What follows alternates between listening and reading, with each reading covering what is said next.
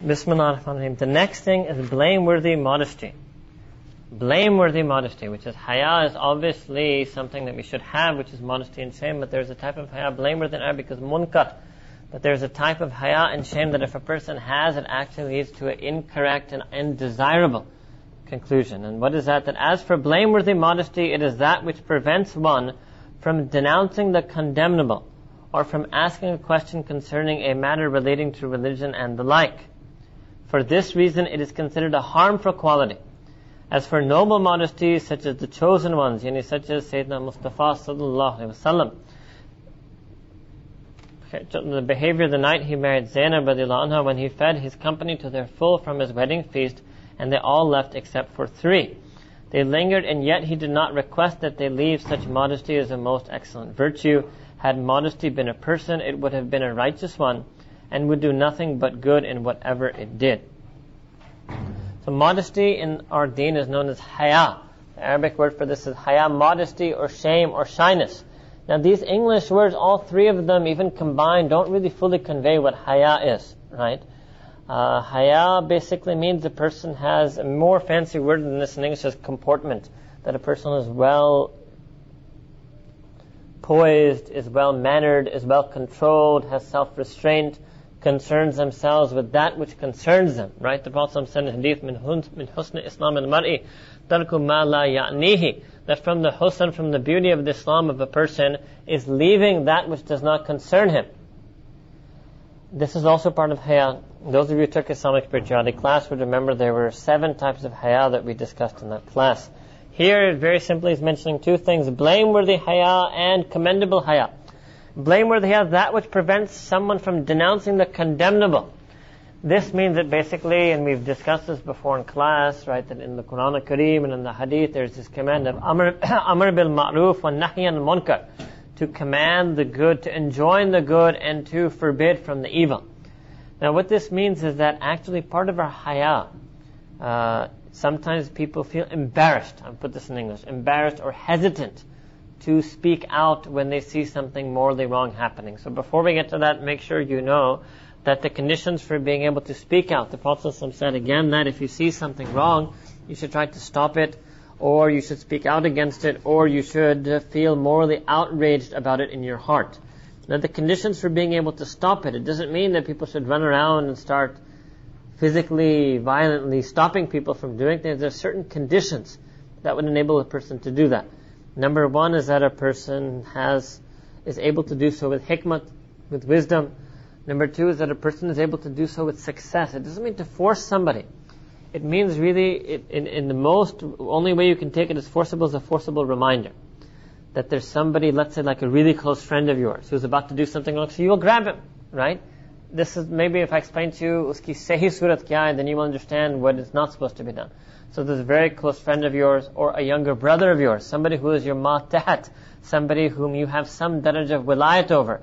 It can be a close student, a child, a spouse, a sibling, somebody who you have that relationship with. You will feel with them, with them, if you feel that they're about to do something wrong, you will literally grab them. Literally, you will prevent them with your hand from going into that sin or doing that sin, Right?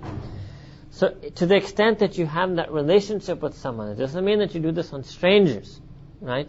That verse of the Quran Kareem La ikraha fid Din, that there, and that will, one day it will probably come up in there's the Quran, but that there is no compulsion. Religion is part of lambi tafsir hoti right?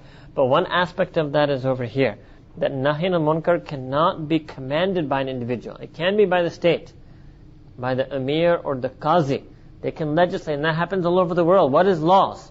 Laws basically restrict permissible human activity according to the wishes of that state. So if uh, some government decrees that the speed limit is 55 miles per hour, well basically they've decided that in their view, driving at 70 miles per hour is a munkar. And they have forcibly taken mechanisms, right, and they enforce that, right, through punishments, tickets, etc., to stop somebody from going that fast. So the Islamic State, the Amir, the Qazi has the discretion if they want to circumscribe activity and to prohibit the public manifestation of haram. Actually, according to Islamic legal theory, they cannot do anything about what you do in your private home. If a person sins in their home and is not inviting other people and broadcasting that sin, then they're allowed to do so in the sense, allowed in the sense, not allowed by Allah subhanahu wa ta'ala to do so.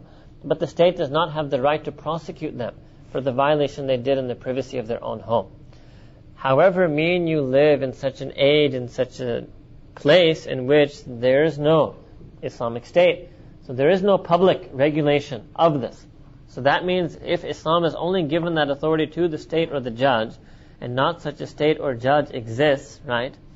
Therefore, it's not our position. We do not, it doesn't by default fall to us. It does not fall to us. Everything has its proper place. By default, it does not fall to some improper person, right? If your professor of economics does not show up, it doesn't mean the one with the 3.9 GPA will take over and teach class for that day. It doesn't fall by default. It's over. If you don't have it, you don't have it, right? So in this day and age, you cannot do that as a vigilante or as an individual. You cannot do that. What you can do as an individual is within your own daira, with your own daira, the stopping thing, the physically. That you can do. Stop your friend. Don't go there. You can tell her, don't go out. Don't do that thing, right? But there's a limit even on that. You can try that, but at the end of the day, if they break free and they insist on going, then what can you do? Only when you have walayat, what's known as walayat tama, complete authority over someone, such as a child. So a parent literally can, right, put their child in curfew or confine them to their home if they feel that the child is going out to do something which is haram against Allah subhanahu wa ta'ala. The parent has the right to do that. Stopping it with your tongue, that is the next level. This can be done both at the individual level and the societal level. Speaking out against something verbally is not the sole domain of the state or the emir or the qazi. An individual Muslim can't do that. So that's the first thing being mentioned here then that the first type of blameworthy modesty, the first type of blameworthy embarrassment is we don't use that right, which we can call it freedom of speech if you want to capture or hijack the terms of the others, right? But you should use that freedom of speech, right? To speak out against something that is wrong, right? Again, that is much, much more open than stopping with a hand, but that's not unlimited either. You still have to have hikmah when you do that. You should not do that in such a way that basically it's not going to be successful.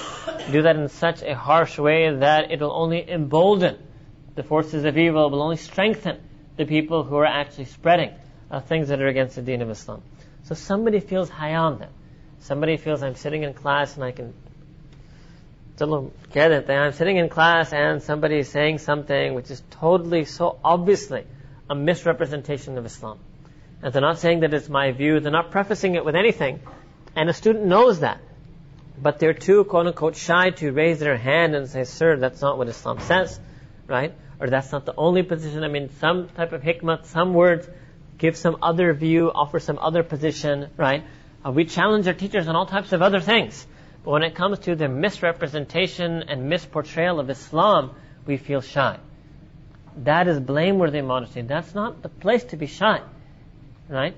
At that point, a person, if they have been given the right to speak, which in most classes, most professors give you the right to raise your hand and comment on what they're saying, if you have been given that right by the instructor, as long as you can raise your hand and not be disrespectful, not be rude, but bring a possible point to their attention that you have husnas and maybe they never knew that themselves. Maybe they genuinely think that this is what Islam is and perhaps if you mention to them that there's another understanding of Islam, another aspect of Islam that perhaps they don't know, they might change their position, one should do so.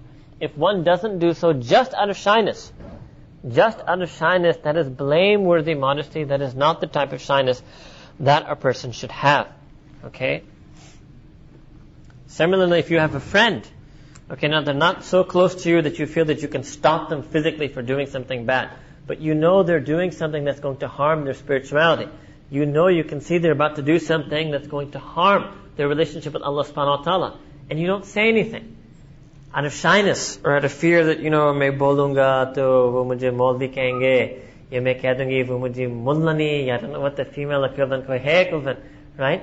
So that's not known. That type of shyness, or that fear that's coming later, but that type of shyness is not a good shyness. You should think that my job is to give them nasiha. What I should do is think cleverly. What is the best words that I can use that could somehow convince this person not to do what they're about to do? Right? Can I use words of advice, words of invitation, words of reminding? That is what a person should do.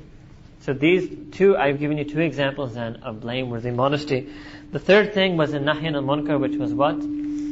That was that you should feel it in your heart.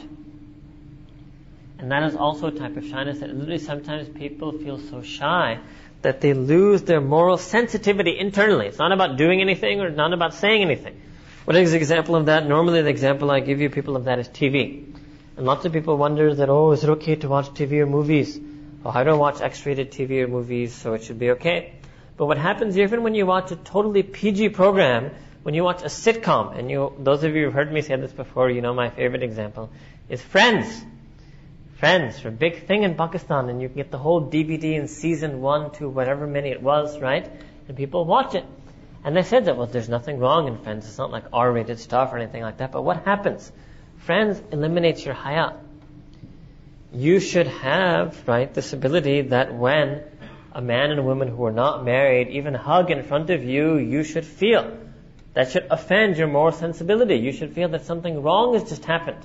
Right? Awalan you would try not to notice, but you should feel morally offended. The reason mean you don't is because we've allowed ourselves to become morally desensitized by media. So we see this thing, so it means nothing to us. So I can be standing in the line in the PDC and I can see a girl playfully slap the arm of a boy the way Rachel playfully slaps the arm of Joey. Right? Where did she pick it up from? She picked it up from TV. Right? So this is also something that numbs our haya. It's not a good thing. This is not a good thing right? And so what does that mean is that when I'm standing there and my heart doesn't even feel bad about that, my heart is in a sense too shy to even feel bad about that. It's too tak, right? But you have to maintain that dard in your dil. You should never think that way that what's the point? Society has gone totally different direction.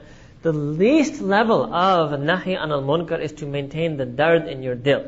When you let that dard, I mean, there's no English for this, but if you Keep that feeling, that flame of emotional sensibility and sensitivity alive in your heart. If you let that flame go down, then it's very difficult, right? Then we lose, basically, we lose all haya, which is this one I'm moving to, which is the good haya, right? The good haya, and that's the Prophet said hadith in Bukhari, al haya shu'batan min al iman. That haya is a branch of iman. In another hadith also in Bukhari said if a person doesn't have any haya, Faf'al ma That let him do, tell him that let him do whatever you want. If you don't have ayam, might as well do whatever you want. And that's the way the world is moving towards, right? When they say that when they eliminate a person's eyes, then they tell them that do whatever makes you happy. I.e., do whatever you want that makes you happy. There's no need for any type of restraint or any type of higher consideration or to look at what you think a divine being has to say about this. Don't worry about any of that. So that is a completely haya-free life. The story being mentioned here about the Prophet and Sayyidatuna Zainab radiallahu ta'ala anha is that uh, the Prophet was too modest, and actually a verse came down in response to this. The Prophet was too modest to tell his companions to leave. And people kept staying behind, and they kept hanging out with him, and they kept asking him questions, and they wouldn't go, so he kept sitting there. They wouldn't go, so he kept sitting there, right? Then Allah Ta'ala revealed a verse about this and told that you should not told basically originally the companions but a general lesson that you should not overstay your welcome. You yourself should think that this person has other people who have rights over him and therefore we should withdraw ourselves after a munasib time has passed. Right? Uh, but this is his modesty. This was his love uh, for the believers. This is what Allah subhanahu mentions in the Quran that the Prophet harisun alaykum, that he was haris.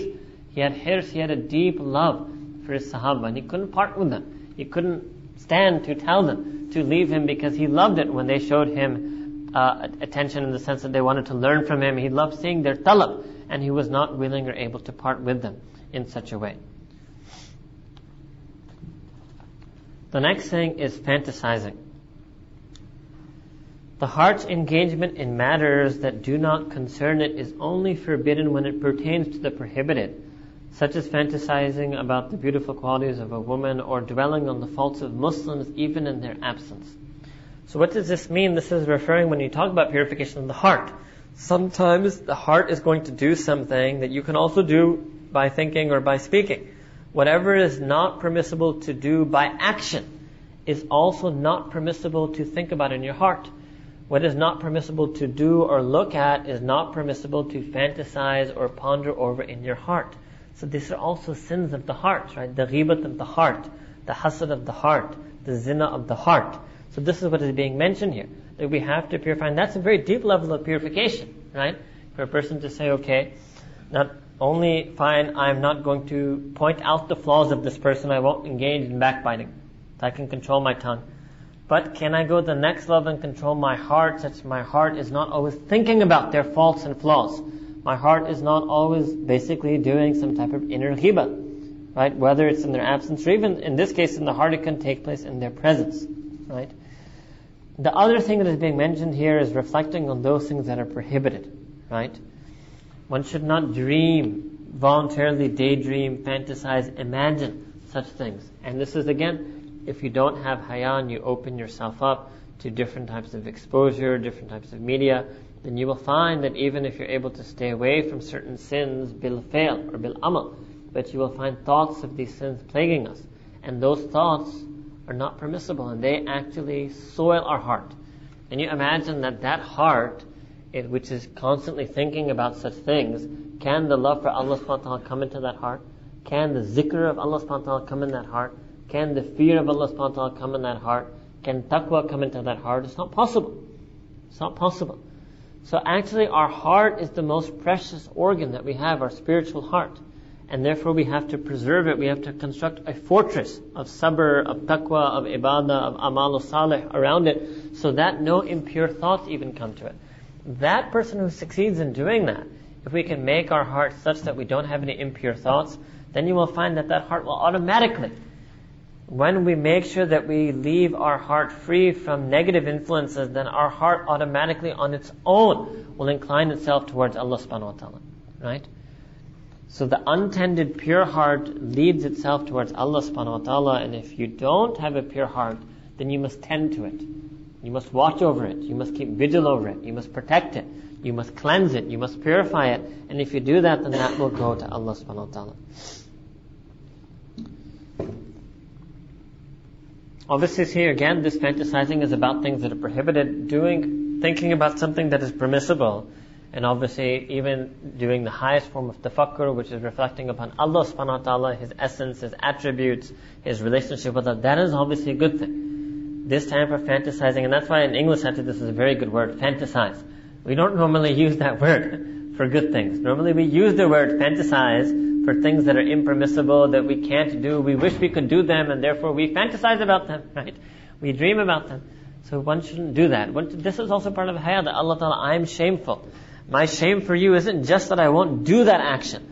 My shame for you is that I won't think or fantasize about that action in my heart, which is your home. Because the Prophet said in the hadith that uh, qalb mu'min arshullah, that the heart of a believer is the arsh, the real arsh of Allah subhanahu wa ta'ala. That's his real seat. This is where his gaze falls. Allah says in the Quran that He does not gaze at your faces, at your appearances, at your wealth, but rather He gazes at your breast and at your a'mal right? Which means your heart, He gazes at your inner self. So when we know from the Quran that the gaze of Allah subhanahu wa ta'ala falls here, why in the world would we want to let all types of impure fantasies and impure desires develop in our heart where Allah subhanahu wa ta'ala's gaze falls? The next thing is fear of poverty. Fear of poverty, and I might change this a bit for us, but fear of poverty originates in having a bad opinion of Allah. A bad opinion of Allah subhanahu wa ta'ala and its cure is having a good opinion of Allah. In other words, su izan and husn izan. Su izan and husn izan. Having a bad opinion of Allah is su izan. And having a good opinion of Allah is husn izan and knowing that what Allah possesses is never diminished in the least, and that what has been apportioned to you will reach you inevitably. One who uses his religion as a means of benefiting his worldly condition is a sycophant, is a hypocrite in his transaction, and he ultimately shall be the one defrauded. What does this mean? Right? Fear of poverty. Allah subhanahu wa ta'ala has mentioned in the Quran al that shaitan threatens you with poverty. Shaitan puts the fear of being poor in you and by uh, through means of which he guides you to immorality. But rather Allah subhanahu wa ta'ala has promised you maghfirah, Allah has promised you forgiveness and rizq and bounty. What does this mean? That if a person starts to fear poverty or that they will be less well off, right, then they will perhaps engage in some sin. Right? You will find that when you're in tough times, then you do things what they say in, you say in Pakistani English, by hook or by crook. Right? Why is that? What pushed you to that? Because maybe there was this fear. And if I don't do it by crook, I won't be able to get something. I might, if I don't do some sneaky way to get this car, to make this deal, or to push this business venture through. If I don't do that, then patani kya hoga? Maybe I'll get nothing. Maybe I'll be zero. If I don't lie in my resume, maybe I won't get the job. If I don't lie, then maybe I won't get it, right? If I don't lie in the interview, maybe I won't get the job. So a person gets this fear. So in this case, right, an extreme case is fear of poverty, fear of failure, fear of not succeeding in a worldly sense, fear of lack of worldly success or worldly achievement or worldly accomplishment can make a person do things that are sinful. Now why is he linking this to su'izan? Because we're forgetting that Allah subhanahu wa ta'ala is the giver of everything. So if Allah subhanahu wa ta'ala is the being that bestows everything upon us, and we think that we won't get it unless we lie, then we're actually saying that Allah Ta'ala is not going to be able to give me this job unless I lie in my resume. How can we think such a thing? When you say it, it sounds ludicrous. But actually that's what the action is saying. And that means we have a husn, we have a su'izan, we have a bad opinion of Allah. But rather than by reciting also this verse in the Quran al-Kareem, a person should have a good opinion that no, Allah subhanahu wa ta'ala will give me. Right? And Allah subhanahu wa ta'ala will be even more likely to give me even more rizq if I stick within the Sharia, if I make myself such that I'm pleasing to Him. And knowing that what Allah possesses is never diminished in the least, and that what has been apportioned to you will reach you inevitably, right? Whatever I'm going to get, right? And this is the only time you're supposed to look at destiny, right? As something that can save you, reflecting on your destiny as being inevitable is not to make you leave ibadat, but it's meant to make you stay away from sin, right? That whatever is going to happen is going to happen anyway. My committing this act of sin or lying or backbiting or anything isn't going to make anything any better. So why not let my taqdeer arrive to me in a state that I'm honest, rather than make myself a liar and embrace that taqdeer through lying and falsehood. Then lastly, he says that one who uses his religion as a means of benefiting his worldly condition is a sycophantic hypocrite in his transaction, and he ultimately shall be the one defrauded. Now we should be careful, right? This should not be something that we just use and we uh, slander other people. You know, one thing you will find uh, that some people slander and defame certain religious people who work in this field of Islamic banking and say that they just do that because they like to get some salary from the bank and they're trying to make money off of it and they're just using their religion for worldly gain. So you should be very careful before you slander somebody like that. What's being mentioned here is using religion for worldly gain is, is niyat. And this is not really being mentioned as being whatever they're paid as an expert or a Sharia advisor or a board member. This means that, number one, you try to use your religiosity to convince people to give loans to you or to give donations to you personally, not for some institute or for some foundation or for something beneficial, but at a personal level, right? Uh, that is very wrong, right? And that sometimes that person also does so out of fear of poverty. What motivated them? It wasn't something bad. They weren't trying to be a fraud, but they had this illness in them. They were afraid. And so rather Allah Ta'ala is saying you should have tawakkul in me, you should trust Allah subhanahu wa ta'ala that He is the giver of rizq. So there's no need to fear. And do not let this fear make you do things or use things that you should not be doing.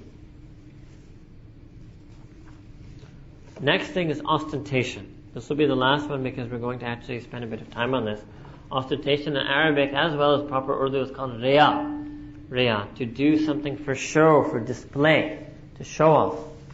Its root cause is covetousness. So its root cause is hirs and doing good works for the sake of, for the sake of showing off. The cure for covetousness is also the cure for ostentation. Alright, the cure for hirs is also going to be the cure for riya. So roll up your sleeves if you want to set out and cure what is at the root of all these diseases and what exacerbates them, what excites them, what makes them even more pronounced.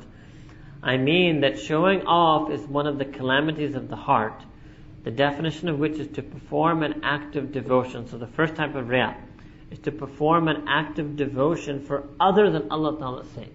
To do ibadah or dua or to sit somewhere, to do anything for other than the sake of Allah. Rather, it is for the purpose of seeking some worldly benefit or praise from his creation, or per- to protect oneself from the opposite, that is loss of wealth or dispraise. The worst form of riyah is that which results in a sinful deed, such as a pretentious display of virtue, so as to be entrusted with the wealth of an orphan. The next degree is what is done for some worldly matter, using good deeds as a means to obtain it. Finally, showing off is that which is done out of fear of the scornful gaze of people. It is cured by knowing that if all of creation were to join forces to oppose you or support you, they would not be able to do so except by His permission.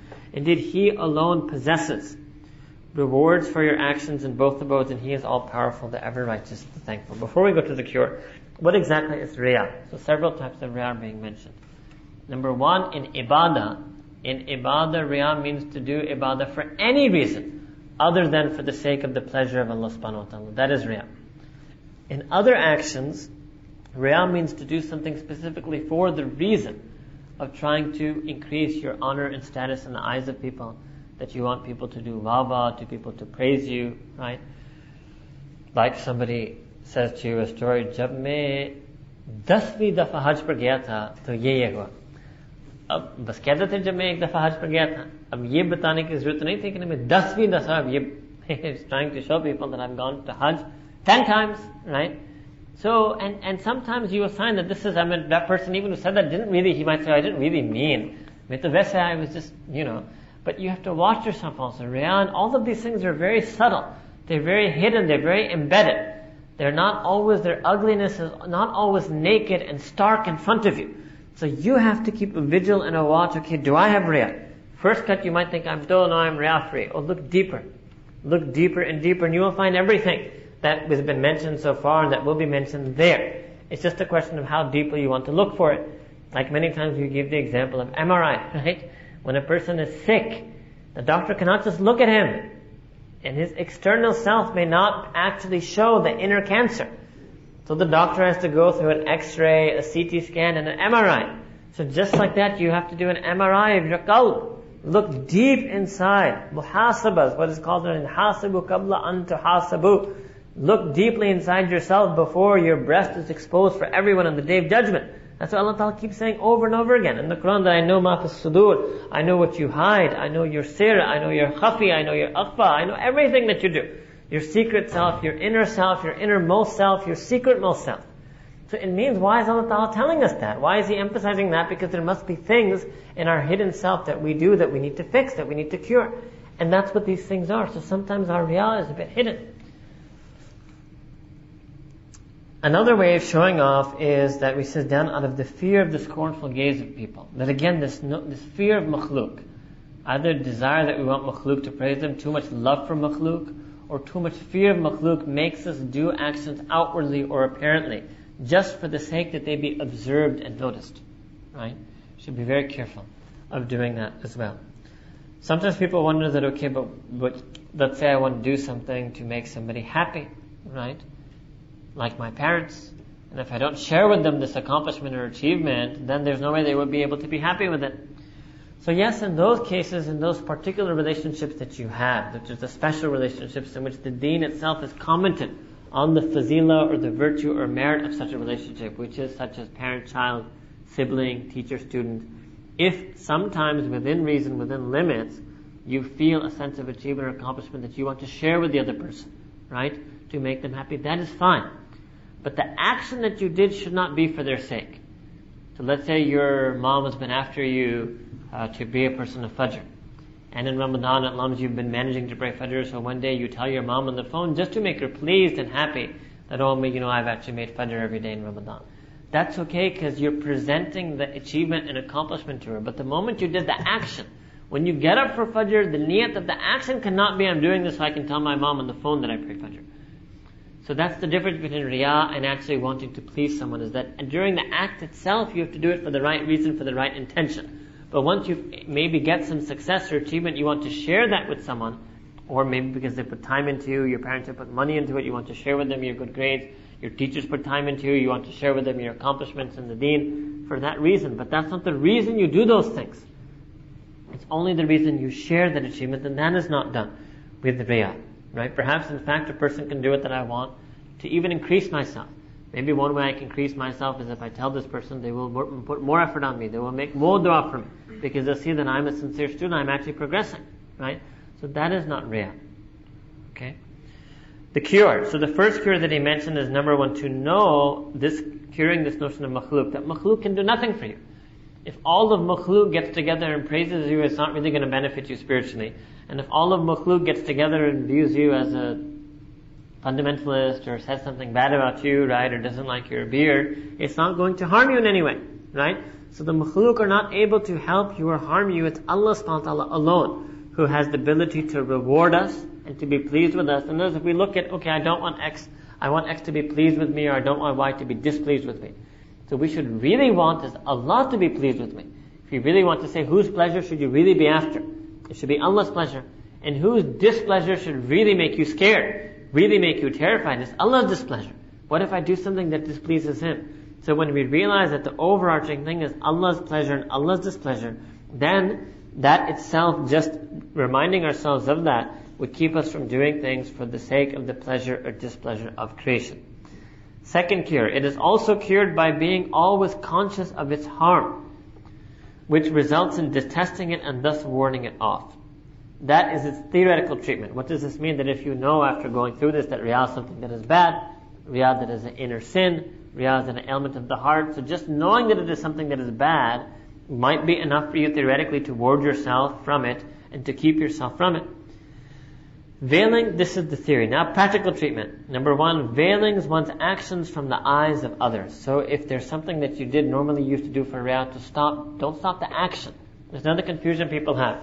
Some people say, oh, you know, I'm worried that maybe I'm doing this for Riyah.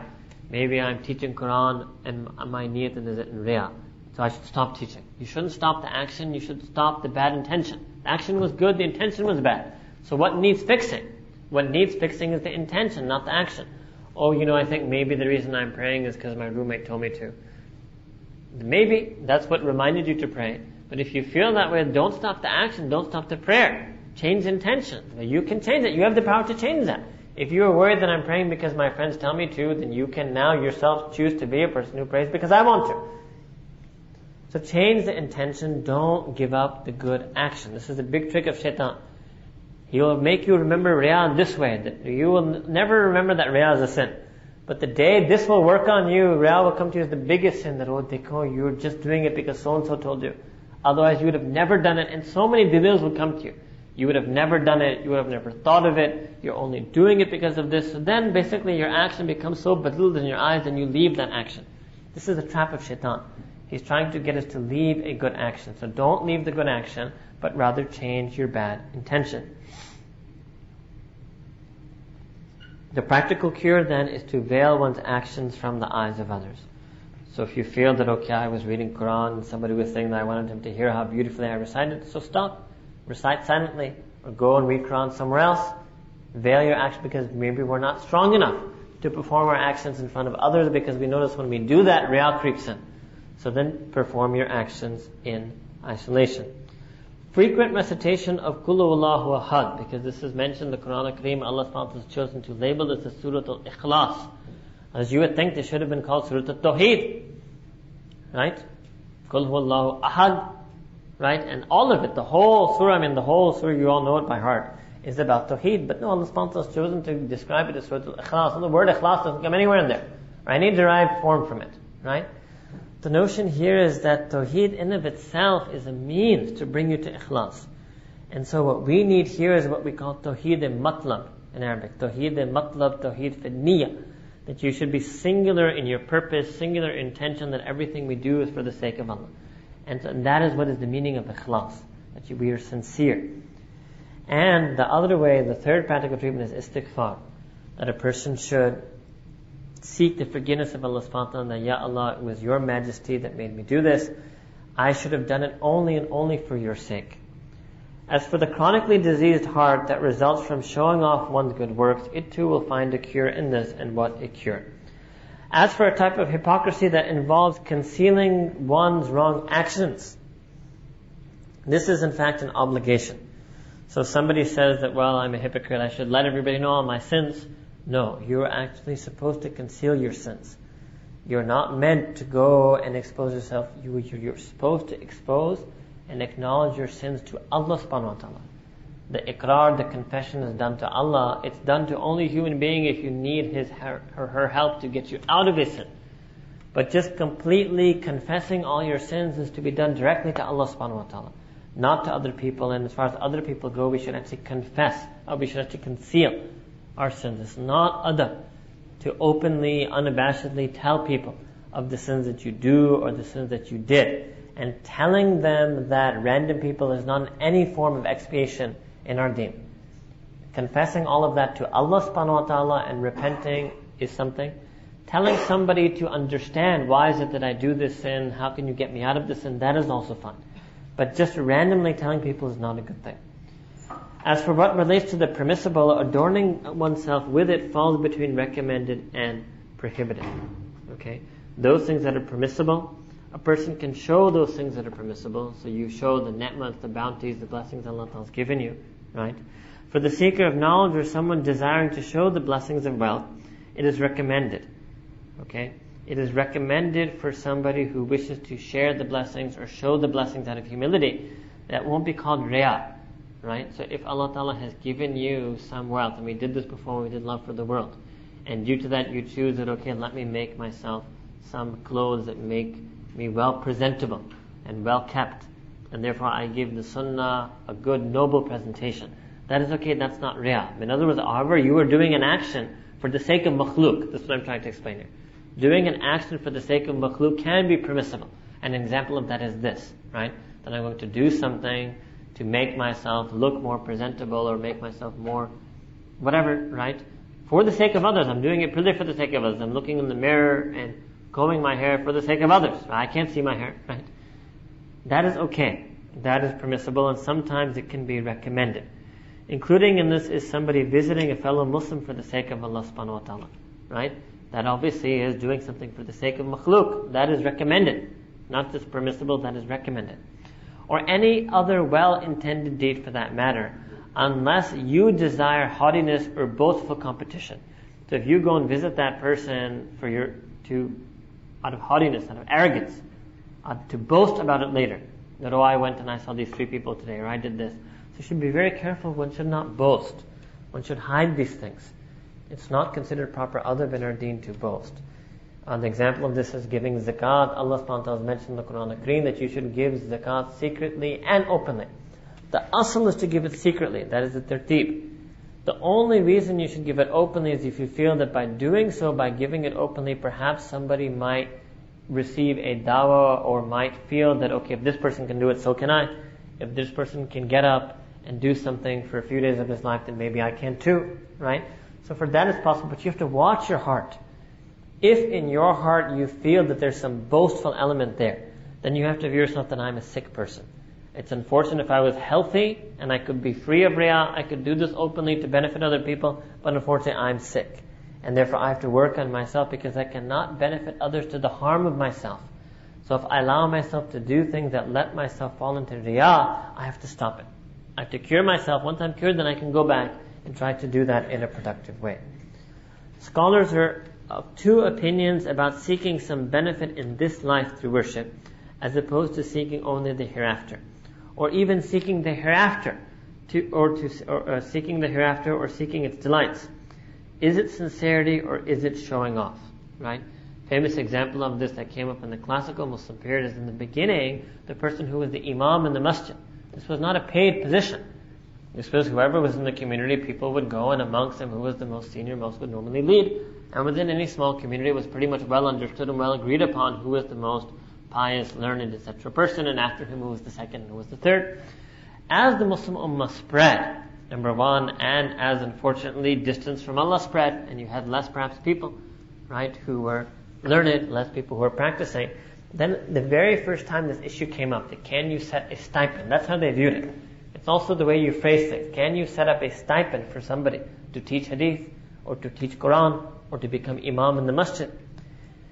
And if you do, then what is that person doing? I mean, how is that person, because the people themselves also said that, look, we don't want to take a stipend, because then I'll feel like I'm coming and I'm doing Jummah as a job.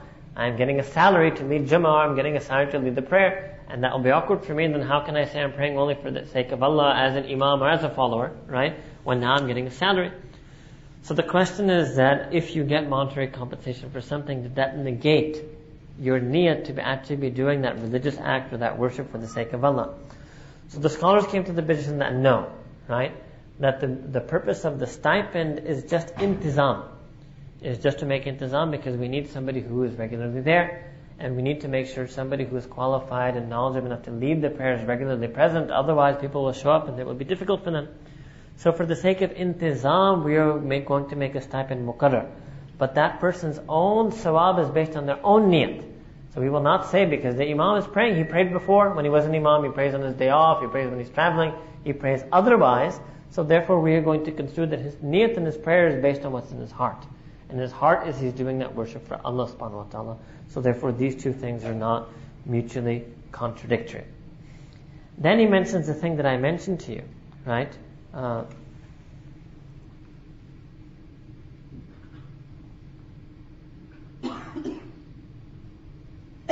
some also consider that merely, one more thing, some also consider that merely taking delight in people's awareness of one's actions is showing off. The Imam Malik did not consider that harmful as long as the original intention was based on the foundation of sincerity. So the notion here is sometimes a person's intention changes. They start something with the intention to just do that for the sake of Allah subhanahu wa ta'ala.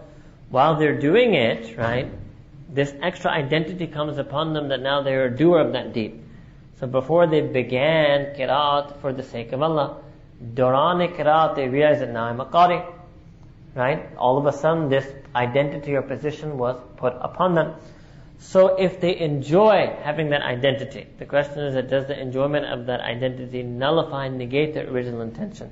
So here is mentioning Imam Malik Rahimah's position that it doesn't nullify the original intention, and the asl niyyah will be based on the beginning. And if his asl niyyah was one of ikhlas, then if some secondary thing comes to him, that will not affect him. But others are of the position that no, you have to maintain that ikhlas, and you have to maintain that purity 100%, and it's better, it's better not to let any such peripheral feeling or peripheral enjoyment come into a person. Next thing is, in fact, deeds that are done while showing off are better. This is what I mentioned. Deeds, actions, a'malu salih, that are done with riyah are better than abandoning those amal entirely due to the fear of riyah. So it's better to do a naqis amal than to lose the amal entirely. It's better to do an action that has a defect in it and one reason for that is actually if you give up the action, it's a cop out. It's easy way out. What's harder is to try to fix the defect. So you actually haven't cured yourself. You just stopped the action. That's not a cure for riyah. Cure means that you will only be cured when you can do the action and not feel the ostentation. That is when you will be cured. So in order to do that, you must keep doing the action. And you must keep doing it and keep working on the riyah. Right? And then one day, inshallah, that will be fixed. Similarly, the scholars have preferred the zikr of Allah subhanahu wa ta'ala on the tongue with a ghafil qalb over a ghafil qalb and heart combined. So somebody says, what's the point of me reciting istighfar a hundred times a day? I do it in ghaflat. I don't do it thinkingly. I don't do it penitently. So that's why I don't do it. So we say, no, even if you can do it, at least your tongue is zakir. If you can't get your heart to be zakir, then work on that. That is the next goal. Try to make your heart present. And you will find this mostly, I mean, he's using it for dhikr, but you will find this in this day and age that people uh, say this a lot about salah, about prayer. That the reason I don't pray is because I don't feel anything. I can pray with my tongue, but I can't feel anything in my heart, therefore I've chosen to abandon the prayer. So this is what we're saying, no. Do not abandon the act because it is defective. Improve the act. Achieving perfection in the act is never going to happen at the outset. Very few things in life do you do perfectly the first time around. Do you abandon it? Did you abandon studying because you didn't get an A and the second you got an A minus you should drop out of LUMS? I cannot be perfect. You should tell your parents, therefore I will drop. So just like you do not drop lums just because you cannot always get a 4.0, you do not drop your prayer just because you cannot get a 4.0 in your prayer. You have to keep praying. Huh? That's a separate minute that you should try to improve the quality of your prayer like you try to improve the quality of your ilm or the quality of your studies. Imam Ghazali has mentioned that there are three types of people in respect of their ibadah with Allah subhanahu wa ta'ala. The first are those who f- worship Allah subhanahu wa ta'ala freely. Freely, it means actually in Arabic these are called the ahrar. They're hur. Ahrar is plural of the hur, which means to be free, which means they're liberated from any false niyat. This is a good freedom. Other words, they worship Him freely, free from all of our concerns and constraints. They worship Him purely and purely for His sake, for His pleasure, out of His love. These are known as the ahrar. The second are those who worship, and Imam Ghazali says they worship like merchants. They worship like merchants, they worship because they want to get something. That's a level, that's a darajah, it's permissible. And for that darajah, fazail, Right? Tell them that they will get so many rewards for this prayer. They will never pray a shak for the sake of Allah, but you tell them they get reward for one umrah, they're ready. Right? So he's, Imam Ghazali is saying that it's not impermissible, but it's not the highest level. They worship Allah Ta'ala like merchants, looking for the sawab. And three, they're people who worship Allah like slaves. And they're the people who are not worshipping Allah purely for His sake or out of His love or out of His remembrance, nor are they worshipping Him for the sawab. And this third level is also permissible. And if you, even if you bring yourself to the third level, that's a big thing. They worship Allah like slaves who do so, and He's using slaves out of the fear of the whip. In other words, out of the fear of hellfire, out of the fear of punishment, they worship Allah. This is a minimal level. You could only discard, let me make this clear, you could only discard the minimal level for a higher level. You cannot discard the minimal level because it's a lower level. You can only give up the C for a B. You cannot give up the C mutlaqan. If anybody feels that, yeah, that's me, I only worship because I'm afraid, I only worship because I think if I don't pray, who knows what will happen to me. And yes, that's not ideal, but you cannot give up that prayer. You have to work towards a better reason. Work towards the level of seeking the ajr. Work towards the level of seeking the pleasure of Allah subhanahu wa ta'ala. So this is true for any single thing that we do in our deen. If we're doing anything at the minimal level, and we start chastising ourselves that look, it's so low quality. Fine. Good that you notice that it's low quality. Good that you chastise yourself. But do not abandon it except that you can abandon it successfully for something of a better quality. That's what we do. If you don't have, you have whatever maybe not such refined food to eat, you won't give it up for famine. You won't die of hunger. You'll eat it. the only way you will ever give it up is if you have something better to eat. So just like that, you don't want to give yourself up to spiritual famine. That look, the quality of my amal are not good. I don't have istiqamat. I'm not regular. I'm not good. I don't feel anything, etc., etc. Fine. Keep working on yourself. But do not abandon what little you had, what meager portions you had. If you do that, then you will fall into spiritual famine. You might not feel that hunger, like you feel, unfortunately, we are more tuned into our stomachs than we are tuned into our qalb. Therefore, you will never let, there's none of you who have that strength, that himma to voluntarily starve to death. None of you have it. I don't have it. No way. You would give in and you'd start eating. No matter what it is, I'd give you scraps, I'd give you dog food, you would eat it. Maybe not after a day, but kahin din guzar jaye. You needed that, right? Well, just look at ourselves like that. We should feel the famine of our hearts. Our hearts are thirsty. Our hearts are starved for ibadah. Even if we're able to feed them our few scraps of our naqis ibadah, which are done without concentration, without love, at least that's keeping our heart alive. If you close that, if you don't give those heart, your spiritual heart, even those scraps of ibadah, then your heart will die. And if you let your heart die, it's very difficult to revive it from the death. It's a miracle. You over yourself say, bringing the dead back to life, that's what you call a miracle. That's the ultimate miracle. Right? So don't try to be, put yourself in a situation where you need to become a miracle worker. That we become so distant from Allah subhanahu wa ta'ala, we allowed ourselves to die. Then Allah, it's going to take a miracle to bring you out. And 99% that only can be Allah subhanahu wa ta'ala Himself. Out of His mercy, His He chooses to blast you with hidayah again. It happens. Sometimes we see men like that. That literally they put themselves to the brink and Allah Ta'ala yanks them back. Then they put themselves to the brink again and Allah Ta'ala yanks them back. Allah how long will this go on? They should think themselves that how long do, do we want to test that limit? One day maybe we'll be able to fall off. There will be nothing to bring us back. Why do we always push the limits? Right? So better to remain safe, better to remain in a haven, better to flee inward, run more and more towards the amal of the deen. May Allah subhanahu wa ta'ala enable us to become people who reach better and better levels of worship, better and better levels of adab and akhlaq. May He accept us in this month of Ramadan to purify our heart, to keep us from all the ailments of the heart, from ostentation, from riyah, from fear of poverty, from fantasizing. May He grant us the noble modesty, the good haya, and may He keep us from falling into the deception of the false modesty, the blameworthy modesty. وآخر دعوانا أن الحمد لله رب العالمين